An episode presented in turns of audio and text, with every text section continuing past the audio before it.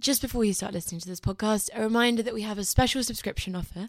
You can get 12 issues of The Spectator for £12, as well as a £20 Amazon voucher.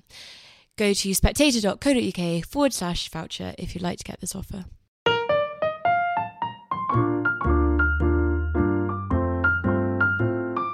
Hello and welcome to the Spectator's Book Club podcast. I'm Sam Leith, literary editor of The Spectator, and this week I'm very pleased to say I have two guests. We're going to be talking about race, racism, and racial identity. And my first guest is Thomas Chatterton Williams, the American writer whose new book is called Self Portrait in Black and White Unlearning Race, and also by the broadcaster and scientist Adam Rutherford, whose new book's called How to Argue with a Racist. We don't normally do how to books, but we're making an exception here.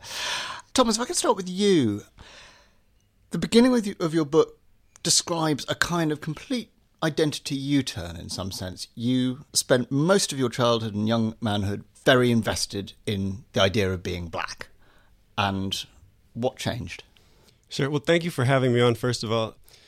I grew up in the 80s and 90s in New Jersey. My father is a black man from the segregated South from Texas, and he's really old enough to be my grandfather. So he came up in the 30s, 40s, and 50s before civil rights. He's a sociologist by training. My mother is white, Anglo Saxon, Protestant, also sociologist by training. And I grew up in a household where the idea that a drop of black blood makes you black was both considered as obviously a fiction, but also very real and salient in our lives. And my parents raised my brother and I to see our household as a black household. We lived on uh, the white side of town in a segregated, informally segregated suburban area. I was, you know, I wasn't treated as though I was mixed. I didn't know people that define themselves as biracial. I was accepted by the black uh, kids that I knew as black, and I wasn't accepted by the white kids as as white. So um, racial identity was both a very contradictory and paradoxical thing for me, but also pretty simple until really until my 30s when I found myself married to a blonde haired, blue eyed French woman living in Paris and suddenly becoming aware that our children may very well come out looking not very mixed at all, even though I still really believed that a drop of black blood would make their identity be black. I was starting to become aware that the world might not see them the way that I thought that they would be. So, about a year before my wife got pregnant, I wrote an op ed in the New York Times arguing that my children would be black. And in retrospect, I realized that I was writing that piece to persuade an audience of one, and that was really myself. so when my wife finally did uh, end up giving birth, it both came as a surprise and a kind of inevitability to me that the doctor, uh, when she said I can see the head, she said I can see a, a tête dorée, a golden head was was suddenly visible. And I, you know, my, my, my daughter Marlo, she came out looking essentially Swedish, you know?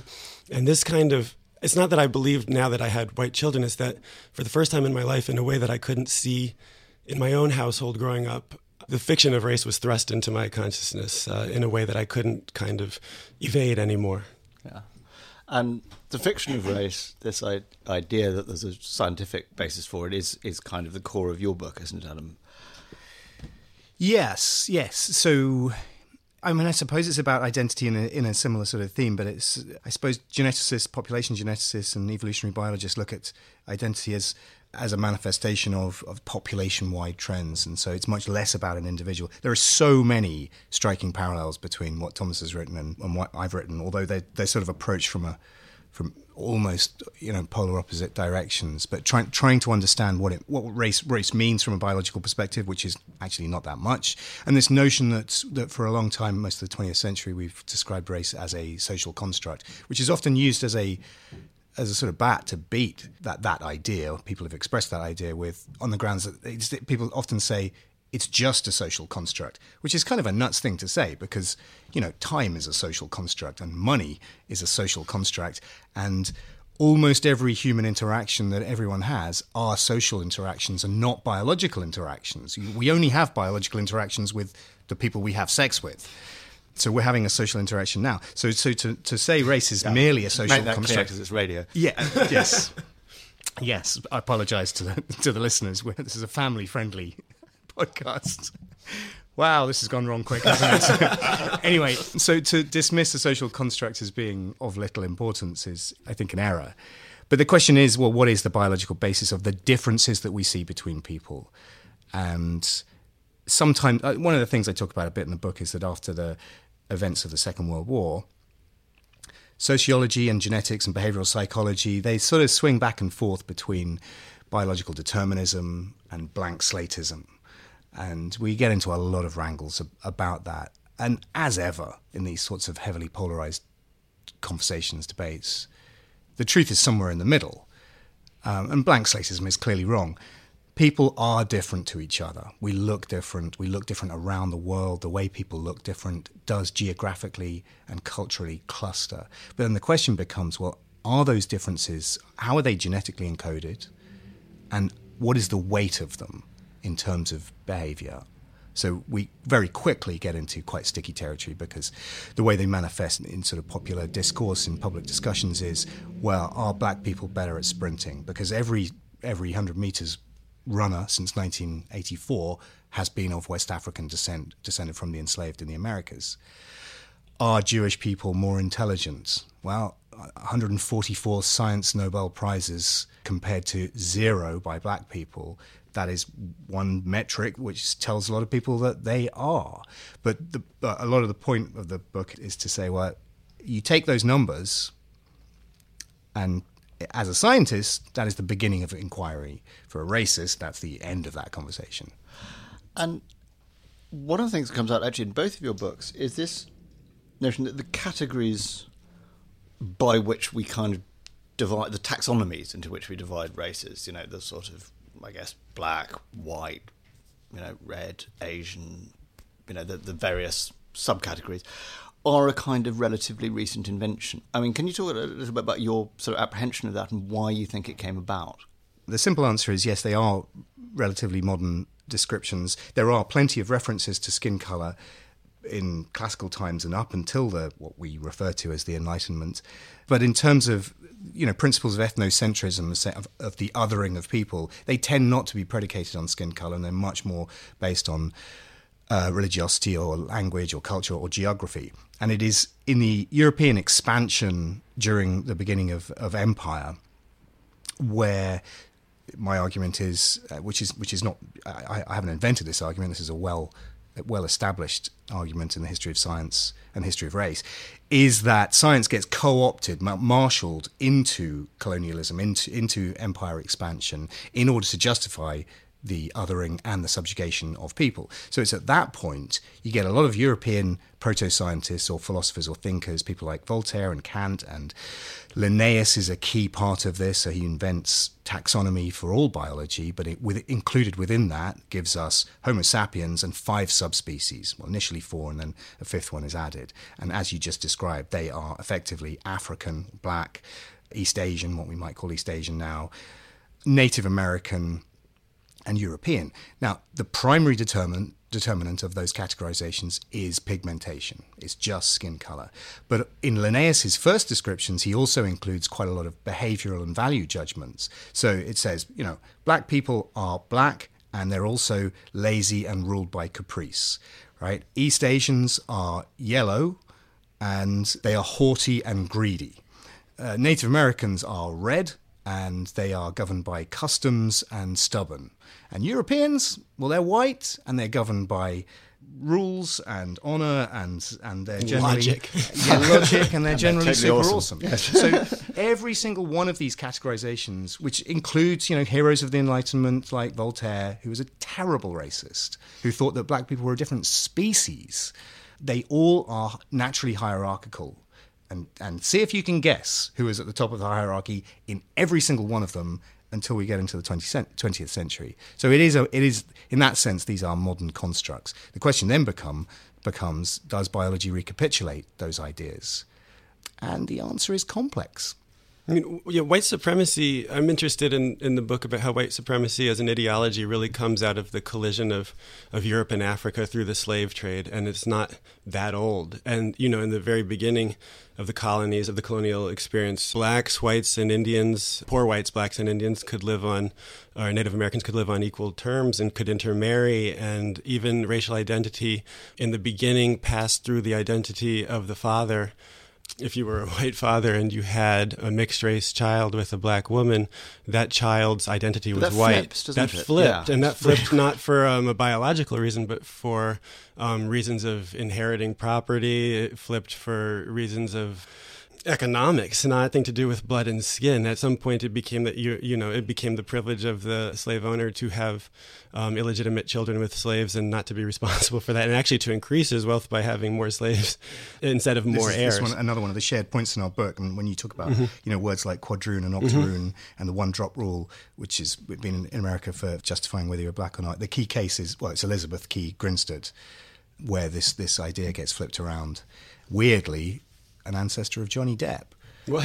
Yeah, yeah. so the Grinsteads have been have been well studied, but the idea that you talk about and I talk about in both both the books is hypo descent yep. and it does get flipped in the in the late 17th century. Uh, the weird, the super weird repercussions of that are Thomas Jefferson's children are both black and born enslaved, Absolutely. yeah. and he was the president. I'm interested in Linnaeus and what you were talking about the the original categories, but then I'm fascinated as an American with the ways in which there was no such idea of monolithic whiteness until very recently, and that Southern Europeans, Italians, and Spaniards, Greeks were considered by the Protestant elite to be a different race, and also Celtics were the Irish were considered an inferior race kind of related to whites, but an inferior racial group than Anglo-Saxons were. So the, th- this idea now that we live with, where an Ashkenazi Jew, a Slav, a Sicilian, an English-descended Protestant are all all partake in something called whiteness, this enormous abstraction. I mean, that's that's really recent. There are Latinos that now come into this kind of concept of whiteness. I mean, this is something that really just works in America as a contrast to blackness, which is a necessary component of the binary. if I'm expressing right, an argument that both of your books goes in the direction of is saying that we can, in some way, go beyond categorizing people by these crude, traditional Linnaean definitions of race. That you know, and I suppose one question I'd want to raise is: okay, if you're saying you know you're going to deconstruct in the proper sense of it, you know, i.e., pull it apart by exposing its internal contradictions, things like the idea of blackness does that make it harder to resist supremacy? In the sense, if you want to say Black Lives Matter, you'd need to have a vocabulary to say what a black life looks like and what they have in common with each other. Yeah, I get pushback from racists and I get some pushback from some anti racists as well because on the left there's a kind of drive to have a somewhat essential concept of racial identity. I think that when you say something like Black Lives Matter, all of that can be arrived at without language that uh, veers into the biological or the essential.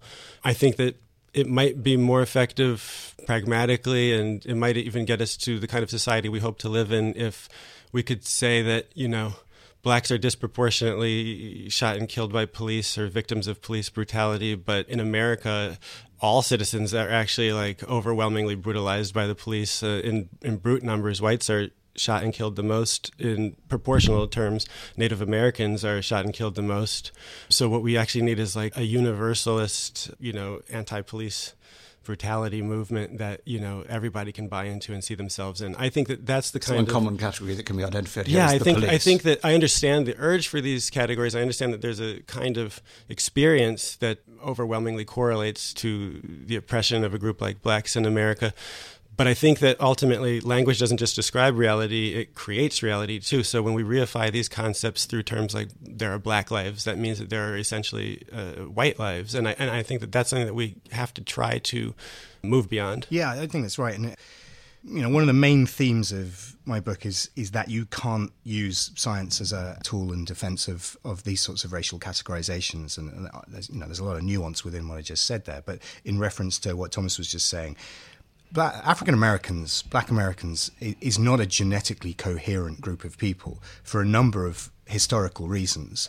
Their ancestry is primarily derived from five countries, maybe a few more from the west coast of Africa, who were taken during transatlantic slavery. The numbers of which are, you know, estimates of something like 12 million people, half of whom died en route.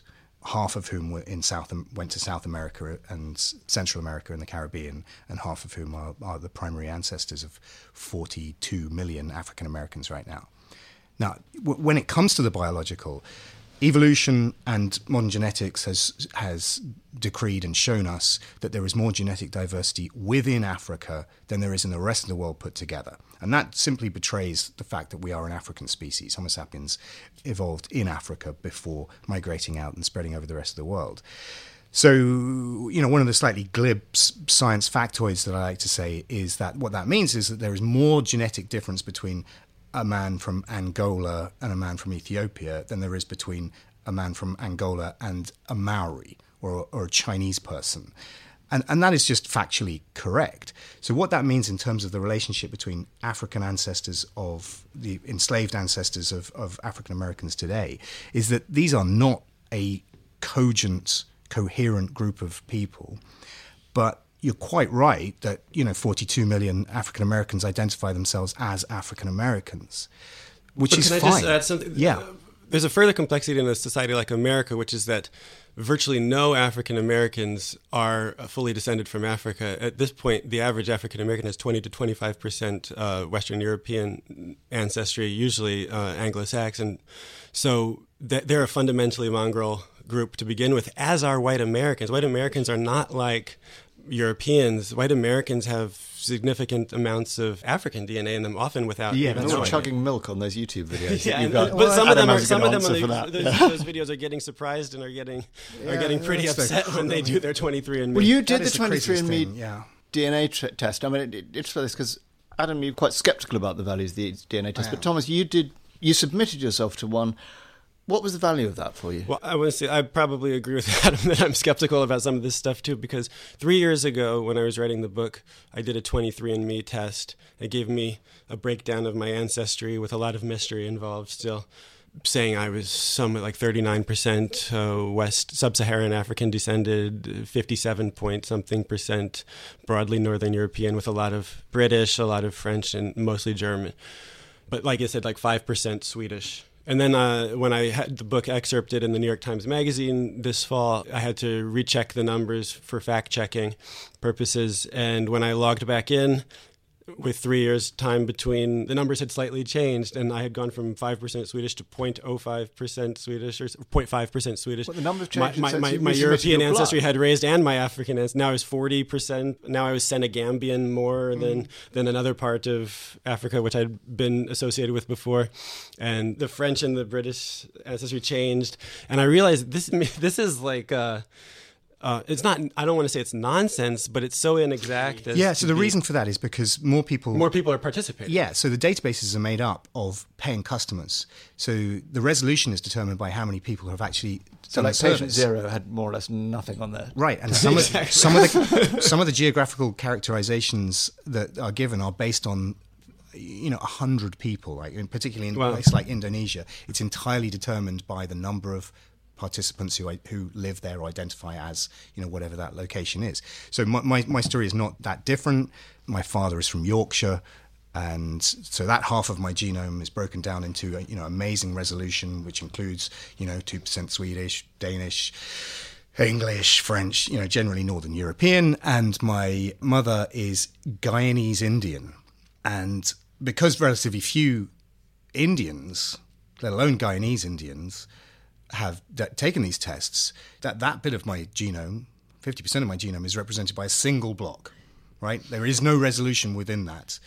1.3 billion Indians are basically all the same, whereas we can tell the difference between someone from Malmo and, and some- someone, from, someone from Uppsala on that side of it. Don't waste your money on these test kids. Well, I, I, um, it's not up to me to say that, but yes, um, they just don't say what you think they're going to say.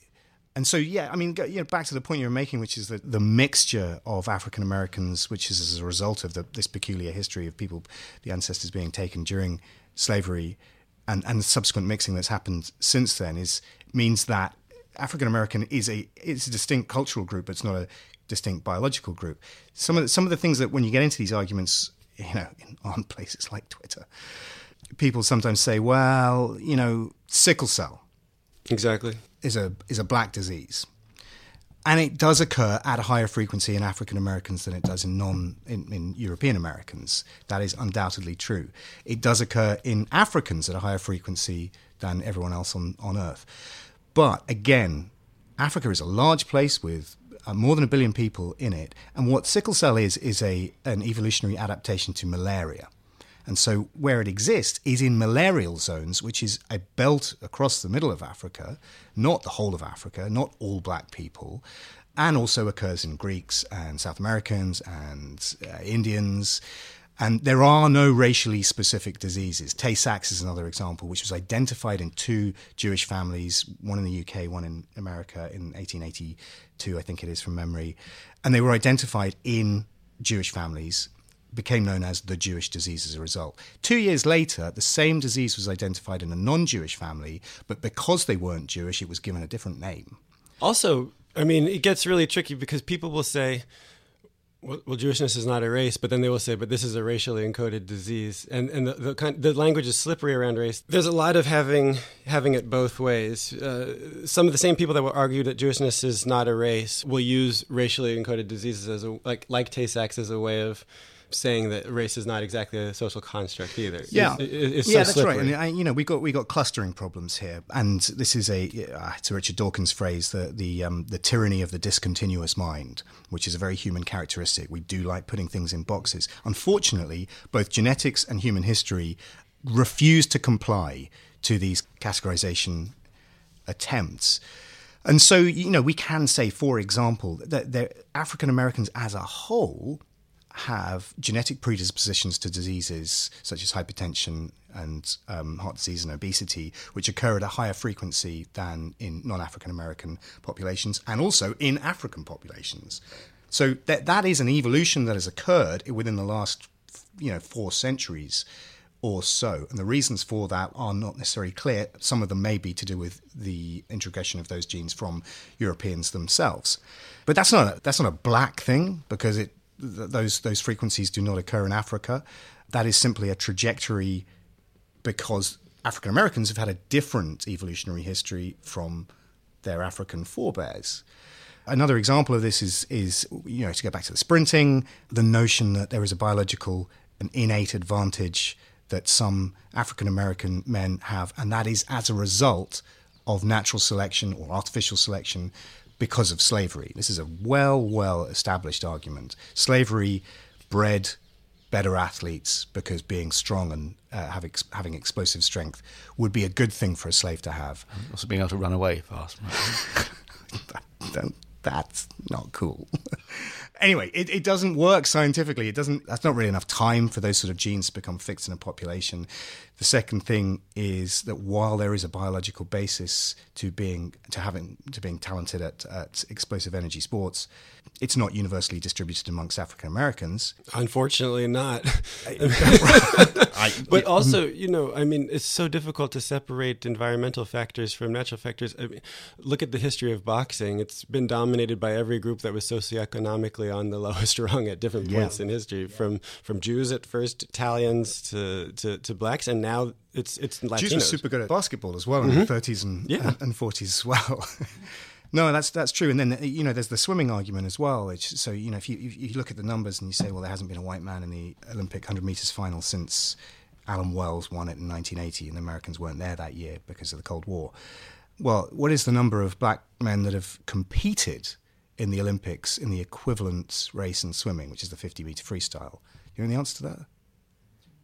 I'm thinking zero. It's one actually. Oh, really? It's Cullen Jones in 2012. Got the bronze here in here in London. And so you go, well, hold on a minute. What what is the reason for that? There is a well-established idea that black people can't swim, and there is a biological basis for that. Many, many times until you go to the Caribbean and you see people swimming so all, over the place. Right, right, right. But but uh, there will be listeners to this podcast who are listening to this bit of the conversation and saying, "Yeah, but that's because their bones are denser than than white people's." That is a well established myth that a lot of black people have. About why. Oh yeah, African Americans they- they often do don't do think that swimming is not for us. Yeah. Yeah, it is just Well, biologically cultural in- Yeah. in- incoherent. Swim America did a survey of the main reasons why African Americans swim at a much lower rate than, than white Americans, because it, 'cause it's, it's something like 70% of, of African Americans don't swim. And when they looked at the reasons given, they are things like lower socioeconomic status, because swim, swim schools tend to be after schools. After segregation in 64, swimming pools tended to be built in, in affluent areas anyway, so there's access there. The third reason was lack of role models. We've just described there are no black famous swimmers, therefore, that, that, that doesn't have a knock on effect. And then the top reason, which it's kind of so obvious that it pains me to say it. The main reason why African Americans don't swim at a high frequency is because they weren't taught how to swim. That is the single biggest factor in learning how to swim is being taught how to swim. And and it's not some mythical, you know, bone density drowning factor which doesn't even exist. There is it's it's based on a, a misunderstanding of osteoporosis in different ethnicities. It's not that at all. And the outcome of this, this isn't trivial. The outcome of this is that black children drown at three times the rate of white children because they do not swim. In this case, institutional racism based on, on a misunderstood biology or a made up biology is literally lethal. And yet this is this has been bought into not just by white Americans, but black I got I've got friends here in the UK who are black, African English people who say, Well, we don't swim because our bones are bones are too dense. We sink. Wow. That's nuts. So, well, that, that deserves to be broadcast wide. One of the most transfixingly counterintuitive things in your book, Adam, is this idea. I've had to check I've got the words right. The genetic iso point. Mm.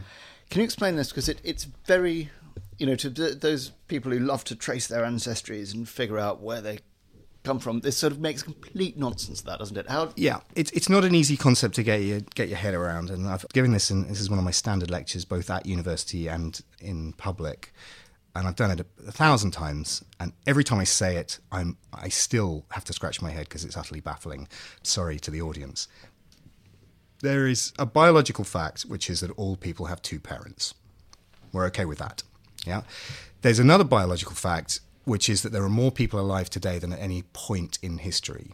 And some, some people sometimes talk about how there are more people alive now than have ever lived. That's also not true. We estimate that the number of humans that have ever existed is about 107 billion. Even with a population of 7 or 8 billion, we're still way, way behind the number of people who've actually existed. Right, so you've got these two apparently conflicting facts. Because if everyone's had two parents, the number of ancestors you have just doubles as you go back through time. So by the beginning of the 18th century, each one of us will have many thousands of ancestors. And if you keep going back, by the time you get to a thousand years ago, one individual, you, Thomas, will have uh, more than a trillion ancestors. 40 generations, the number is basically 2 to the power of 40. Right? Now, of course, a, that, a trillion people is more people than have ever existed by orders of magnitude. So that cannot be correct. The correctness in it is that you have a trillion positions on your family tree and that you're actually descended from the same people multiple times. So your great great great grandmother might be your great great great grandmother twice or three times, and the further so mm-hmm. a root that comes from her produces offspring, which produce offspring, and eventually they come back to you mm-hmm. because it turns out that your parents are actually fourth cousins. Mm-hmm. And and the truth is that uh, pretty much all of us are probably fourth or fifth or sixth cousins anyway. So you have that many that many positions on your family tree but far fewer actual people on your family tree in those positions. And what that means is our family trees expand from us upwards, and then they begin to straighten up, and then they begin to co- collapse on themselves. We mm-hmm. call this is called coalescence theory. What the maths that falls out of this is that eventually lines of your family tree that come from you and diverge begin to cross through individuals and then they begin to cross through multiple individuals multiple times, and eventually, at the genetic isopoint, all lines of your ancestry cross through every single individual in your ancestry. Well, okay, this is, I can, I can see. We are literally descended from everybody who lived on Earth at a certain point. Yeah. So, so when we do Europe, the isopoint comes out at about a thousand years ago. So what that means is that if you were alive in the 10th century in Europe, and you have living descendants today, then you are the ancestor of all Europeans today. And we think that about 70 to 80% of Europeans have living descendants today. So you take, you know, the, the example I always give is Charlemagne, and the reason we use royalty is because we know that Charlemagne has living descendants today. Richard Branson is one of them because he's done his family tree. Christopher Lee is one of them because he did his family tree. We know that Charlemagne has living descendants Johnny today. Depp as well, surely. I'm sure that Johnny Depp is in there. But no, Johnny Depp has to be in there because we all are. And if you have a European ancestor, then Charlemagne is your ancestor because he's beyond the isopoint. So this is another reason why the 23andMe's are of limited trivial interest to me because why, I get emails literally every month from white people saying, I'm descended from Vikings or, I'm descended from Celts. And that's great because everyone is. I mean, literally everyone is. If you have European ancestry, you have Vikings in your family trees. So this is the point about it being semi-meaningless, you know. And, and East Asian people say, "Well, I, I've discovered that I'm descended from Genghis Khan." Yep, everyone. More than in- half the world is. Isn't yeah, yeah, and that's not even because he was particularly fecund due to his behaviour. You only need to have one child whose descendants make it through to the present in order for you to also to be the ancestor of literally everyone. And the world isopoint, so Europe is about a thousand years ago, the global isopoint is about the 14th century BC. So there isn't anyone on Earth alive today who isn't descended from everyone alive in the 14th century BC. So uh, at which point you go, well, you know, these taxonomies are kind of, I don't know, are they? They're kind of bonkers. They, they sort of that that's what we mean by social constructs. These we are so inbred, and we are so, our, The arbitrariness of the Yeah. boundaries. Yeah. Yeah.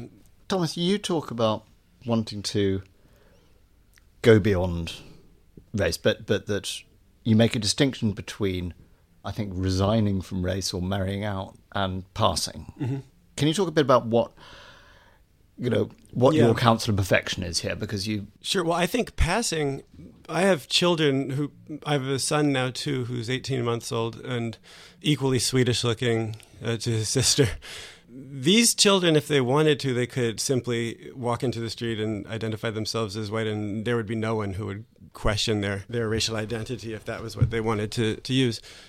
That would be a kind of passing, as far as I'm concerned, and I think that that does nothing to subvert the status quo or the way that we that we we make race now. But I think that if they were to go out into the street and they were to tell people that they are not white and they were to have a very specific conception of who they are, who, who they're descended from, and why these categories fail to capture them, or you or Adam or anyone else for that matter, then I think that that would be a kind of achieved perspective and a kind of subversion of the way that we think about race. And so I, there would be nothing that would be different about who they are, but it would be a very different kind of way of of interacting with the terms, and I think it would be a much more powerful way. So I think in the book I read a lot about how ultimately it's not up to me, but I would feel some sense of disappointment if my children allowed themselves to have this kind of very comfortable, unquestioning white identity that, that, that the world at every turn tries to tries to make available to them. your dad's sense of himself as black was very important to him, wasn't it? I mean, It wasn't. It wasn't. I, I want to stress the kind of ambivalence that he and a lot of Black Americans have, especially of his generation and older. He was profoundly aware of two things at the same time: that race is not real, and that race has profoundly harmed him and been a factor in his life, and was thus made real. My father doesn't believe that blackness is an essence in any in any way, but you know, he also doesn't completely meet me at the at, at the argument or the thesis of retiring from race either because I think he would feel that retirement from racial categories wasn't an option for him. He's kind of intrigued and interested in the what he sees as a kind of freedom that's been available to me and I think he thinks that part of that freedom was attained in my having left America. I, I, I think so too. I'm not sure that I would have arrived at some of these conclusions, even with a white wife, had I remained in in the all American, you know, skin game that's played back home. What's available to me in France is a kind of identity that's first and foremost based on nationality. Before other things come into play. And also, there's the mystery of race. Uh, races, I, I, talk a lot in the book about how race is uh, locally constructed and locally meaningful, and certain characteristics, physical characteristics, signify different things depending on where you are. In France, people glance at me, and without knowing I'm American, they often assume I might be from North Africa or something like that. So there's an ambiguity to my to my identity that opens up paths for freedom that I think my father thinks are linked to leaving America. So to get back to the original question, I don't I don't know if that answers. It does a bit. I, mean, I was going to say you take issue, which I was interested in, with you know one of the most fated people discussing race in the states, Ta-Nehisi Coates, and you kind of take a very different view from him on how how to combat racism and how to assert an identity that. Well, yeah, I start from white supremacy. I mean, is that because he's he's still in the states and still, as you say, the skin game? Do you think? Partially, I do think uh, he's even said that because he flirted with the idea of moving to France, and then he ultimately rejected it and said that his his battles were back home or something like that. But prior to his astronomic success with Between the World and Me, he was interested in a book that was very meaningful to me called Racecraft by Barbara and Karen Fields, which makes the argument that race kind of works in our society the way witchcraft has worked in other societies where there's no such thing as witches, but you can die from being deemed a witch in a society that believes in witches. So I think Ta-Nehisi Coates is actually more of a supple thinker, but he doesn't leave much room for uh, for what I would think of as like human agency in, in black life. There's a kind of fatalism in his in his worldview that I reject with Coates, I mean, it's difficult. He's probably the best version of some of this argument. He likes this strain from Baldwin, which is that people who believe they're white and that so long as you believe you're white, we're all doomed and you're not free either. But then he also writes something in like the first white president about Donald Trump. He writes about this kind of this bloody heirloom of white supremacy and the eldritch energies. Yeah, these are his words that like whiteness releases, and it gets very close to making uh, whiteness a kind of an essence. And where I take issue with this kind of language and writing is that it, from for a very different reason and to very different ends, it tracks with an idea of whiteness as an inherent kind of specialness, whether it's good or ill, that like white supremacists and racists also, like Julius Evola and lots of people also buy into. Richard Spencer, people, this this idea that there's something about being white that you can't get rid of that's permanent, which I have to to believe that it can be transcended and overcome. So this is, you know, this comes back to the 23andMe's and, and the ancestry testing because that idea of essentialism and superiority is, is obviously baked into white nationalists or white supremacists um, by their very name. I spent a lot of time on Stormfront and other really racist websites, 8chan and 4chan, and they are obsessed with population genetics. They're obsessed with these tests in a way that, that was a complete surprise to me when I started started looking at this a few years ago, because it is absolutely white purity is an is an essential characteristic of being white, and it's associated with those old you know, from Linnaeus and Voltaire onwards, that whiteness is also comes with these characteristics. So there's an inherent link between whiteness and your ancestry being Northern European and these characteristics of industriousness and wealth generation and honor and, and all those sorts of things. So that the reliance on a sort of misunderstanding of genetic ancestry is really now baked into those into those websites and the discussions on places like Stormfront very interesting thing has happened in the last couple of years, which is that for the first time, sociologists have begun studying what happens when people who identify as white supremacists and actual Nazis or racists discover via these tests that they do have non Northern European ancestry. And you get a range of answers. I cannot deny that I find it quite amusing when this happens and the, these two sociologists in the States, Panofsky and Donovan, accounted for more than 3,000 of these comments in a paper that was published a couple of years ago. And what they do, what they do in there, there's a, there's a whole range of responses, which range from the sort of scientifically informed, try a different company because you can get different results from different companies because they got different databases to base them on, and then they get progressively more unhinged. 23andMe is owned by Jews, and the Jews will deliberately sow misinformation into their results in order to in, in, order to breed racial disharmony. I don't really know why they would want to do that, but that, that is a that is a recurrent theme in these websites. And then they get down to the I mean really nasty you should commit suicide because you're obviously not white so you can't be part of our team. And then weird ones. There's one, and I quote it directly in the book, and I think he's one guy says, you know, he's- someone's falling apart. He's saying, "I've just done my test, and it says I've got Ashkenazi Jew in me." And the responses are things like, "Look, look in the mirror. Do you see a Jew? If not, you're fine."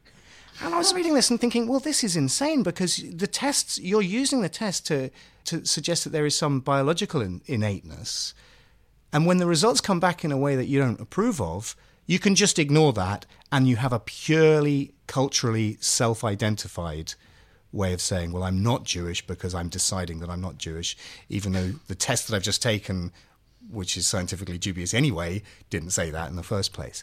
The point being, you know, it's the old Jonathan Swift line that you cannot reason someone out of a position they didn't Yeah. reason themselves into. Some of these people, they actually throws them deeper into white supremacy. They actually they believe that this like little bit of non-whiteness in them, you know, is just it's just like uh, it's motivation to embrace their whiteness.